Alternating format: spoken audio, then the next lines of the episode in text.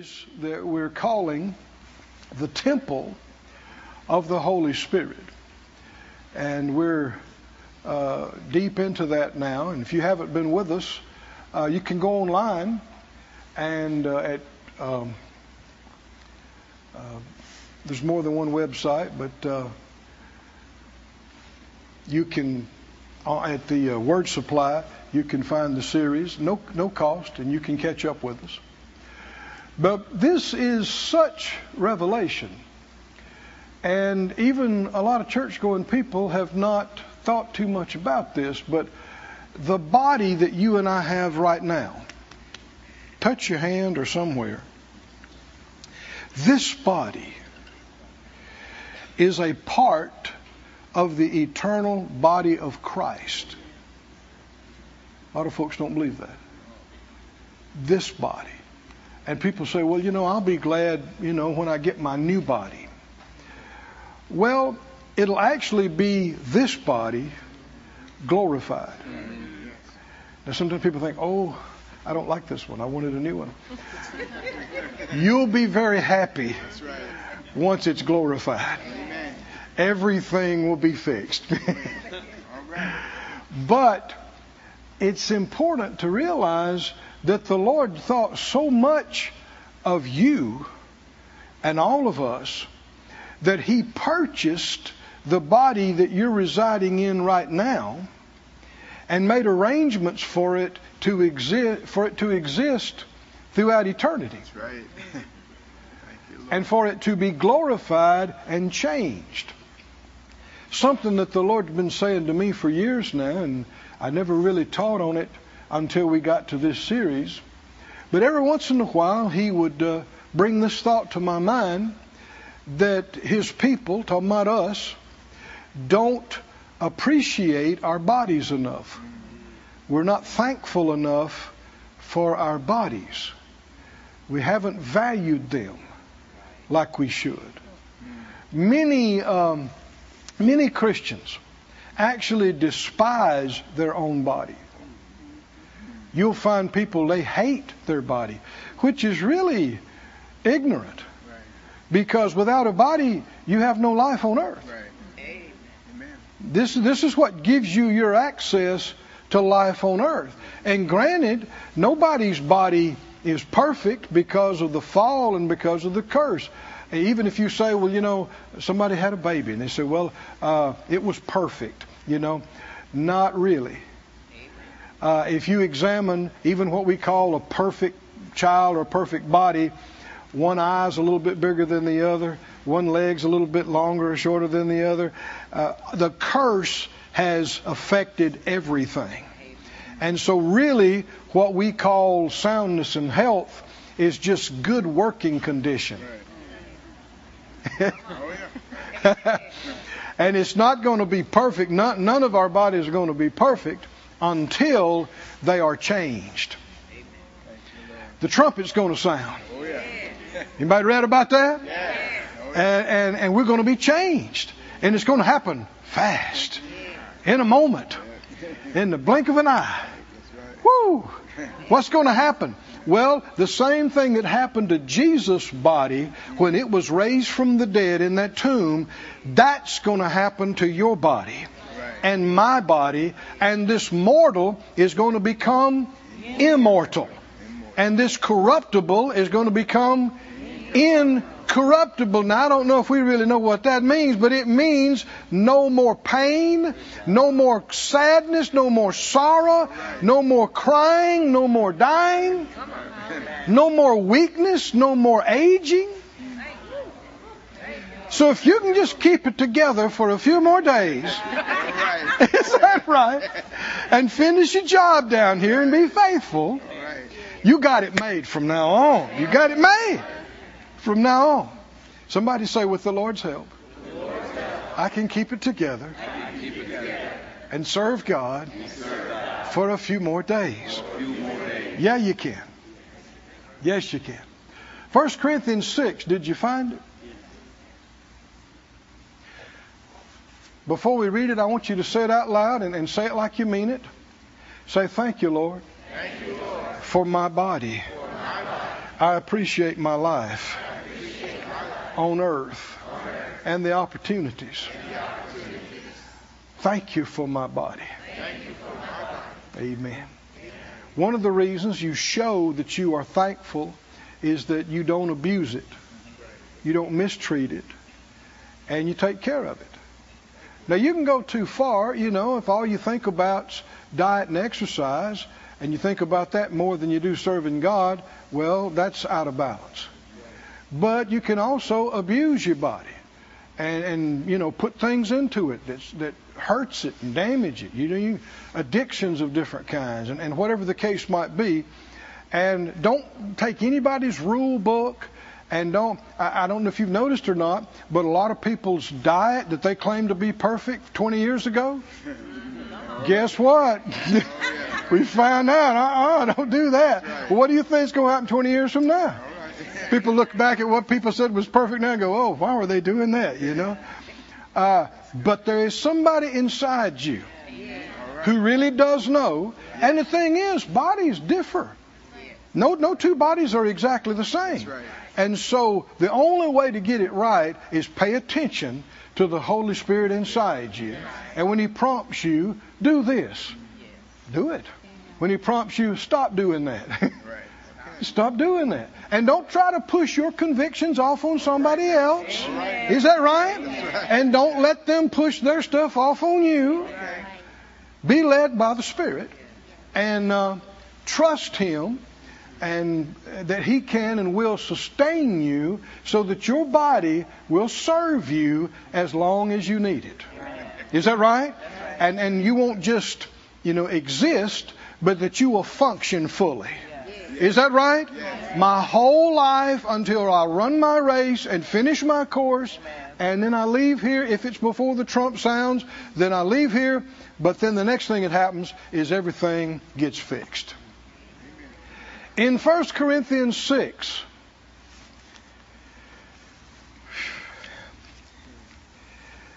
let, we better pray.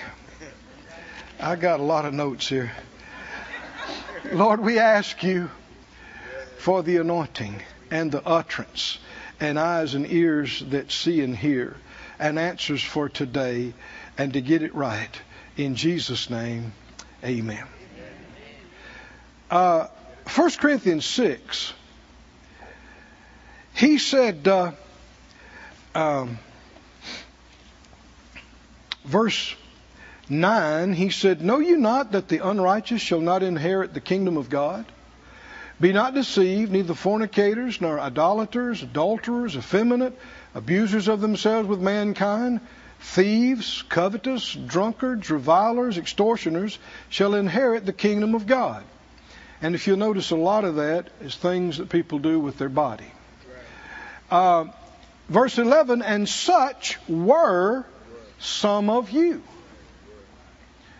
Did you notice that word were? Such were some of you, but you are washed, but you are sanctified, but you are justified in the name of the Lord Jesus and by the Spirit of our God.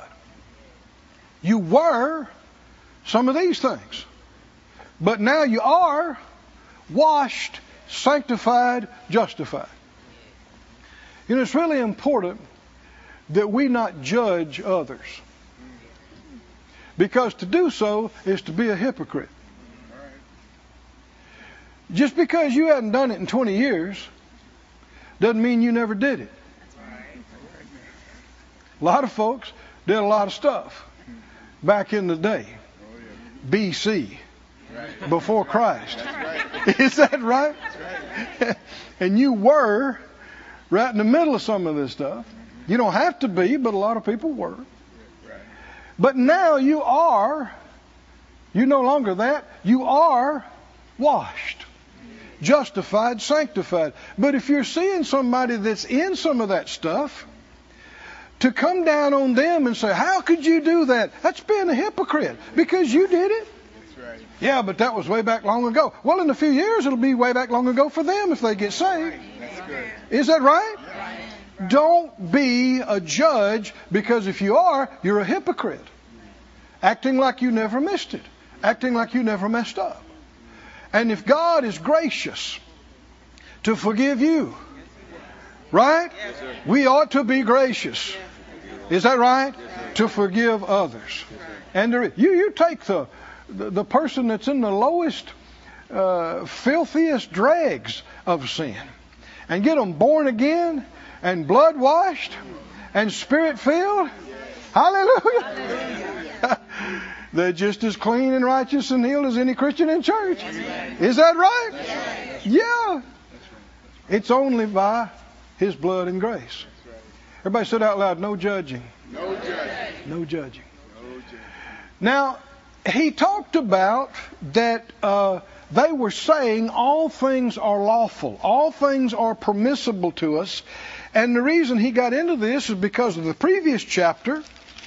They had some things going on in the church that should not have been going on. Now, this is New Testament church. This 1 Corinthians. That we're part of the same church they are. And in 1 Corinthians 5, notice it, let's read it again. 1 Corinthians 5, verse 1. He said, It's reported commonly that there is fornication among you, and such fornication as is not so much as named among the Gentiles, that one should have his father's wife. Now, we've gone into some detail about these things, and if you weren't with us, I, I encourage you. Go on the website, uh, get the previous messages because there's a lot in there that applies to this. We go, we talk about how that there's already scripture in Leviticus 18 that expressly, specifically forbid being involved with your stepmother. There's a verse for it. And how that, why then, as a New Testament church, are they acting like it's no big deal? It was a perversion of grace. Are you listening? That because now we're not under the law, everything's okay. Well, this is not true. This is not right. This is, this is thinking wrong. It's true we're not under the law, but nothing was ever wrong with the law. The law was right. It's just that people failed to keep it. The law still is right. How many think it's still a bad idea to get involved with your stepmother? Oh, yeah. Huh? Or any of the Ten Commandments. How many think it's still lying still a bad idea? Oh, yes, right? Murder. Worshipping false idols. Yes. Certainly. Yeah. Certainly. That's all still perfectly right and good. God never changes. But uh, he says to them, you have this, and, and you got to you got to read uh, both letters, First Corinthians and Second Corinthians together to get the whole picture of this. This is obviously a man and a woman in the church. They're they're not just visitors; they're part of the church at Corinth. Apparently, had been born again. Uh, that's the implication. And the man's father is also in the church. And he has gotten involved now, not with his mother, but with his stepmother, his father's uh, wife. And now they are living and acting like a couple, also still involved in the church. And everybody's okay with this. At the church at Corinth, they were. Because they took something Paul said and they twisted it. That said, all things are lawful for me. And so they said, well, great. That's the religion I've been looking for. Right. I mean, everything's okay. Yeah. Just do whatever, whatever you want. Right. Everything's fine. God don't care. God don't care. We're not under the law. Well, the Spirit of God is correcting them. And let's keep reading because there's some specific things that are not talked much about today, and yet it's just as much New Testament as any other chapter. He said, You're puffed up, and have not rather mourned that he that has done this thing might be taken away from among you. Now, this some people would consider too severe. Uh, taken from among you, you're going to find out in the next couple of verses, he tells them, put them out. Put them out? Where's the love of God in that? It's there. Big time. Now, what you'll find is that the enemy uh, he transforms himself into an angel of light. And the devil actually purports himself to be more accepting than God. Are y'all listening? Have you heard any of this? They're like, oh, that's just, uh, that's not love. Put them out. That's not love. God is love. Is that right? And whatever He says is love. Whether it looks like it to you or not. It is. But the devil says, no, that ain't love. That ain't putting them out ain't love. We love everybody. Come on. Just as you are. We love you like you are. No need to change. No need to repent. Love accepts you as you are. That's not a verse. See, the enemy is really tricky. He's really subtle and deceptive. Let's keep reading this. He said, verse 3 I, as absent in body, but present in spirit, I've judged already uh, concerning him that's done this. In the name of our Lord Jesus Christ, when you're gathered together, and my spirit, with the power of the Lord Jesus Christ, to deliver such an one to Satan for the destruction of the flesh, that the spirit may be saved in the day of the Lord Jesus. Is that love? Y'all are too quiet now. Huh? Am, am I reading the Bible? I didn't write this. You didn't write. Is this right? Now keep reading. Um, one thing he said, he said, uh, verse 6, Your glorying is not good. Don't you know that a little leaven leavens the whole lump? That's uh, yeast. He said, uh, Purge out therefore the old leaven, that you may be a new lump as you're unleavened, for even Christ our Passover is sacrificed for us. He's saying, if you don't deal with this, this will spread through the whole church. Yes. Yep. Like yeast. Well, what about love for the other people? And their their marriages and their families and their situations. Skip on down to the uh, uh, verse 11, he said, I've written to you not to keep company if any man that's called a brother be a fornicator or covetous or an idolater or railer or drunkard or extortioner, with such an one know not to eat. Well, that sounds like you're cutting people off. You're excluding people. And that's not love, is it? Yes. If God says do it, He's love. Amen. Is that right? Now, Hebrews talks about that God chastens those he loves. Is that right? And, and, and, Proverbs talks about this. If you if you let your child go and don't correct them, it means you don't love them enough. You don't care enough about to go through what it takes to do that.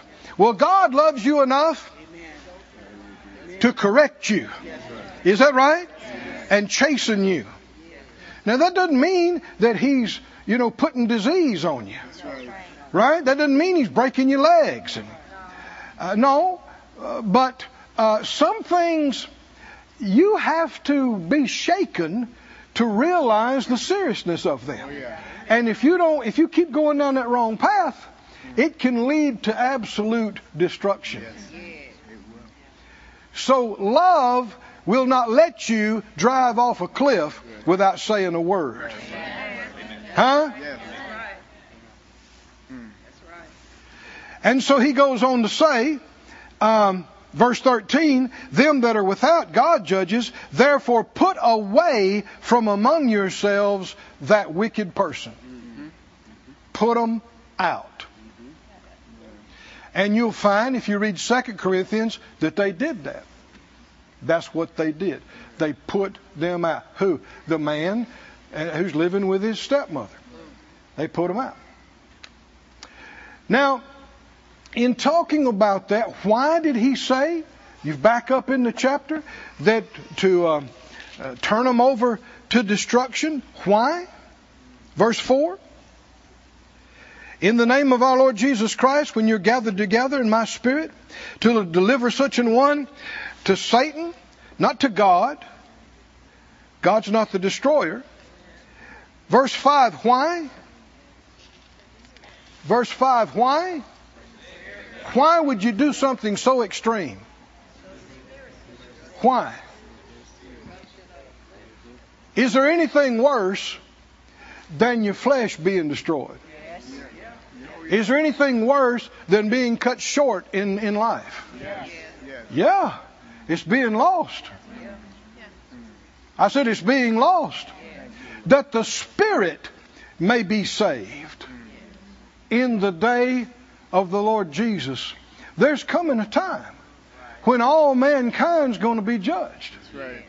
And only those that are in Christ are going to be saved. And if you didn't get that right in this lifetime, the worst thing that could happen to you was nothing that happened in this life. It was dying lost. So why, uh, why was this necessary? Because they saw nothing wrong with the path they were on. Can you see this now? They weren't going to change just because you tried to talk to them. And by the Spirit of God, Paul perceived they were not just on the path of losing things in this life, they were on the path of being lost, winding up lost.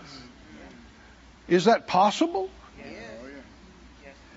I know we're dealing with some substantial subjects today, but can you take it? Can you, huh? Can we see it in the Word? Go to the book of Jude. Just one chapter in the book of Jude. They kept saying that uh, everything's lawful, all things are lawful, and Jude talks about a perversion of grace. In Jude, just one chapter, verse 4, he said, There are certain men crept in unawares who were before of old ordained to this condemnation, ungodly men, turning the grace of our God into lasciviousness. Now, the word lasciviousness means no restraint. Do anything. Everything's okay. No restraint.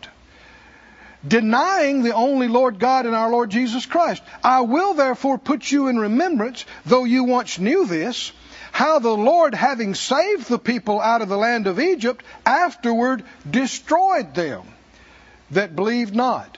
He gives an example of people who were saved out of Egyptian bondage, but then afterwards destroyed. They would not repent. They would not change. Can you see this?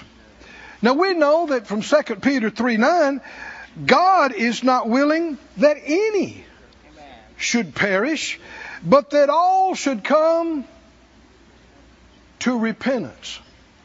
Go with me to Hebrews, book of Hebrews, and the uh, sixth chapter. The enemy is so deceptive. He is so crafty. And uh, he doesn't start out trying to get you to deny the Lord if you're a believer. He knows that's not going to work. He starts with another thing, and he's willing to work on something for 40 years to keep moving you more towards that area. The Bible talks about the sin unto death. And there's a lot of confusion about this. But look in the scripture in Hebrews 6, verse 4. It said, It is impossible for those who were once enlightened and have tasted of the heavenly gift and were made partakers of the Holy Spirit and have tasted the good word of God and the powers of the world to come, if they shall fall, to renew them again to repentance. Now you can see readily a baby Christian couldn't do this. They don't know enough about God to even do this. Notice somebody that has been enlightened. That means they saw they were lost, they saw their need for Jesus, then they tasted the heavenly gift. That is Jesus. That is salvation. They were born again. Then they're made partakers of the Holy Spirit. Can you see this? They received and were filled with the Spirit. And they tasted of the good Word of God. That means they didn't just hear a couple of light sermons, they fed on substantial word and the powers of the world to come. That's the gifts and manifestations of the Holy Spirit. This is a, a Christian of some maturity and some development. And it says, if they fall away, it's impossible to renew them again to repentance. Now, here's the thing it didn't even say God wouldn't forgive them. What it said is, you can't get them to repent. And that's the problem. It goes on to say, seeing they crucify to themselves the Son of God afresh and put him to an open shame. This is the worst insult and disrespect a child of God could ever do. What do you mean? Treat the sacrifice of Jesus like it's nothing. Treat the blood that was shed like it's common. Just another man. And you can be saved as long as you want to be saved. Huh? If you've been born again and you know the Lord, you are secure. Is that right?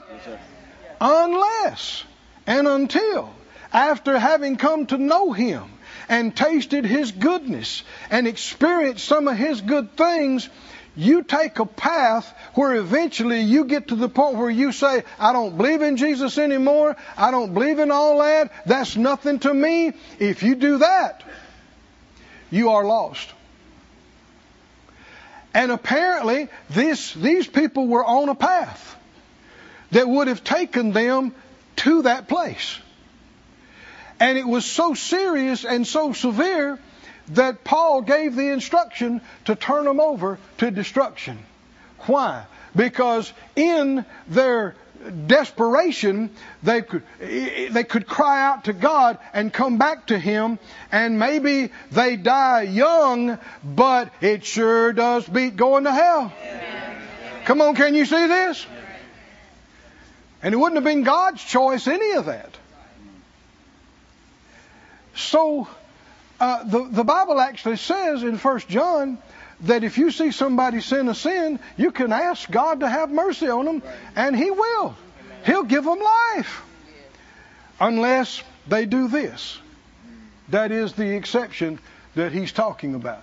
And the, the, a person who's done this, again, let me give you an example. That's a person who got saved, knew God, grew in the Word, experienced even miracles and His things, and then over the process of time, they leave God, they quit praying, they quit going to church, they quit doing any of that, and friends go to them and said, please, you know, uh, come back to God, and they'd cuss you out, and they say, I don't believe in all that junk anymore, I don't want anything to do with that. That person is lost.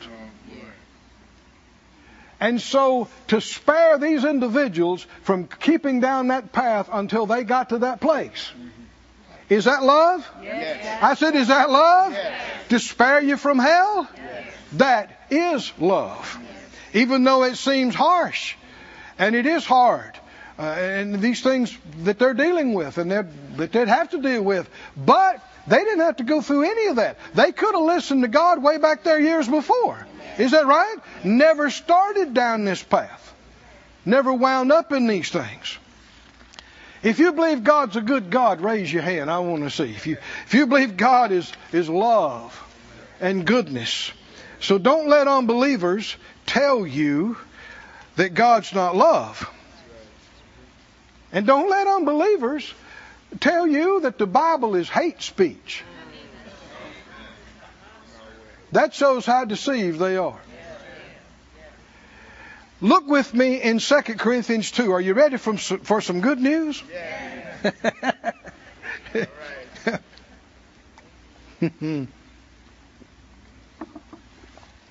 Well, the Lord must have thought you could handle it today, so. Second Corinthians now. Second Corinthians comes after First Corinthians. That's right. And uh, so this is the results of what happened when he charged them in chapter 5, 1 Corinthians, put these people out. In, in 1 Corinthians, 2 Corinthians 2, verse 1, he said, I determined this with myself that I would not come again to you in heaviness. For if I make you sorry, who's he that makes me glad? But the same who's made sorry by me. You know, uh, you ought to think about that next time you get ready to jump on somebody because y'all get all upset, and then now who's going? Who are you going to have fun with?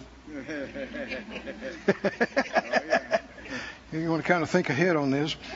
Uh, he said, "I wrote this same to you, lest when I should come, I should have sorrow from them of whom I ought to rejoice, having confidence in you that my joy." Is the joy of you all. For out of much affliction and anguish of heart, I wrote to you with many tears. Paul's saying by the Spirit, when I wrote you that letter in 1 Corinthians, I told you to put those people out. I was crying while I did it. See, godly people take no no enjoyment in correction and discipline. They're, they're not playing big shot and, and feeling the power. He, he said, I, I was weeping when I wrote it. Not that you'd be grieved, but that you might know the love which I have more abundantly to you. He, he's saying it was out of love. Out of love for you, out of love for your church, out of love for your families, out of love for that couple. Is that right? Can you see this, church? See, the outside doesn't see this. They call it, you know, cruelty and all these other kind of things. And it's actually love. He said, uh, if, if any have caused grief, he's not grieved me. He's talking about the man that got involved with his stepmother. He said it wasn't because I was so upset about it that I may not overcharge you all. Sufficient to such a man is this uh, punishment, which was inflicted of many. So they did. They acted. They obviously acted on the letter, and they put them out. He said, so that contrariwise, you ought rather to forgive him and comfort him, lest perhaps such a one should be swallowed up with overmuch sorrow. Wherefore I beseech you that you would confirm your love toward him. The, the guy must have repented. Is that right? Yes. And what's he saying now? Forgive him. Is that right? Forgive him. Confirm. He must have repented. Right. Isn't that what God wanted all along? He don't want him excluded. He don't want him, running, but he can't treat him like this is okay. We can't just look the other way and go, no, I know God said that, but let's just ignore what God said and all things are lawful and we're under grace. No, that mis- that's misrepresenting God, and it's ignoring the fact that the wages of sin is death. It will work death in your life. It'll hurt you. And if you take it far enough and you get so messed up in your mind that you think you don't need Jesus anymore, you can wind up lost. He said, Forgive him. I beseech you, verse 8, that you would confirm your love toward him. For to this end I did write, Tommy's writing now, that I might know the proof of you, whether you be obedient in all things. To whom you forgive anything, I forgive also. And if I forgave anything, to whom I forgave it, for your sakes, forgave I it in Christ. Lest Satan should get an advantage of us, for we're not ignorant of his devices. This is restoration. Oh, somebody say, Thank you, Lord. Thank you, Lord. And now those verses that he started out with in 1 Corinthians 6 apply to this man. And maybe the woman, and I, I don't know the whole situation, but when he said, Such were some of you. But you are washed. You are justified. You are sanctified. Man, this is a happy ending. Isn't it? This is a good ending. Started out so rough and, and judgment and harsh, but it was all love because what was his desire? That I don't lose them. That I certainly don't lose them eternally. But, and in the best case scenario is that they repent and get back in church now. Is that right? And apparently that's what happened. Forgiven, comforted, received, restored because they repented. Oh, somebody say, Thank you, Lord. Thank you, Lord. Lift your hands. Lift your hands and say, Thank you, Lord. Thank you, Lord, for your mercies. Thank you, Lord, for your grace and your goodness. Thank you, Lord. Thank you, Lord. Thank you, Lord. Go ahead, stand on your feet, everybody. Stand on your feet. Praise be to God. Praise be to God. Praise be to God. God's a good God. He's a merciful God. He's He's a faithful God. He's a gracious God. Oh, somebody say He's a good God. He's a good God. He's a good God. He's a good God. 1 Corinthians 11, I want to read this and then we'll, uh, we'll pray just a little bit. 1 Corinthians 11:31 says, If we would judge ourselves, we should not be judged. When we are judged, we're chastened of the Lord, that we should not be condemned with the world. Even in judgment. It's love. Is that right? To keep you out of the judgment at the end. Is that right? I guarantee you, you'd much rather deal with something now than later. But if you'll judge yourself and repent, no judgment at all. Jesus already paid for it, and you just receive that. Focus on Him. Say it out loud, Lord. Lord. Thank you Thank you for your mercy, for being kind, merciful to me and to mine. Hallelujah. If you know of somebody in your family, co-worker, even neighbor, even, and they're on the wrong path, you know, denying the Lord, acting like there's no heaven and hell and no judgment. Let's pray for them.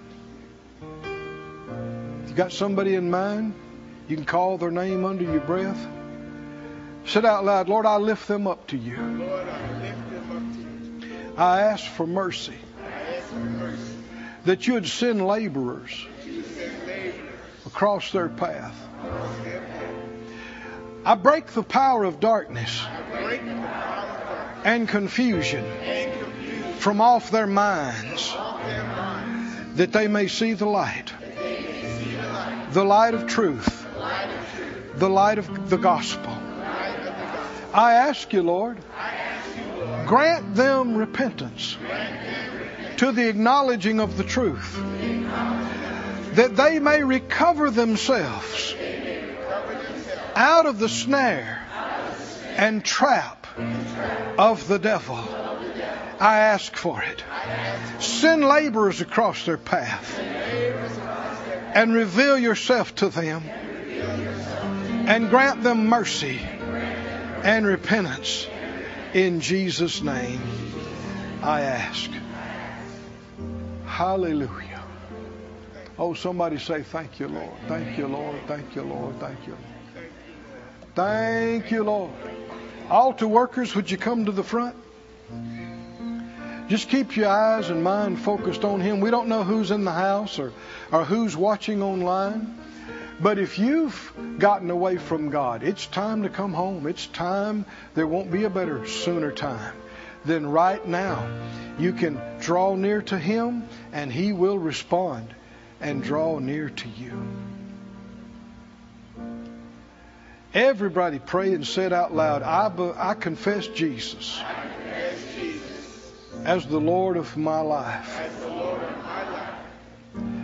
I repent of all sins, disobedience, rebellion.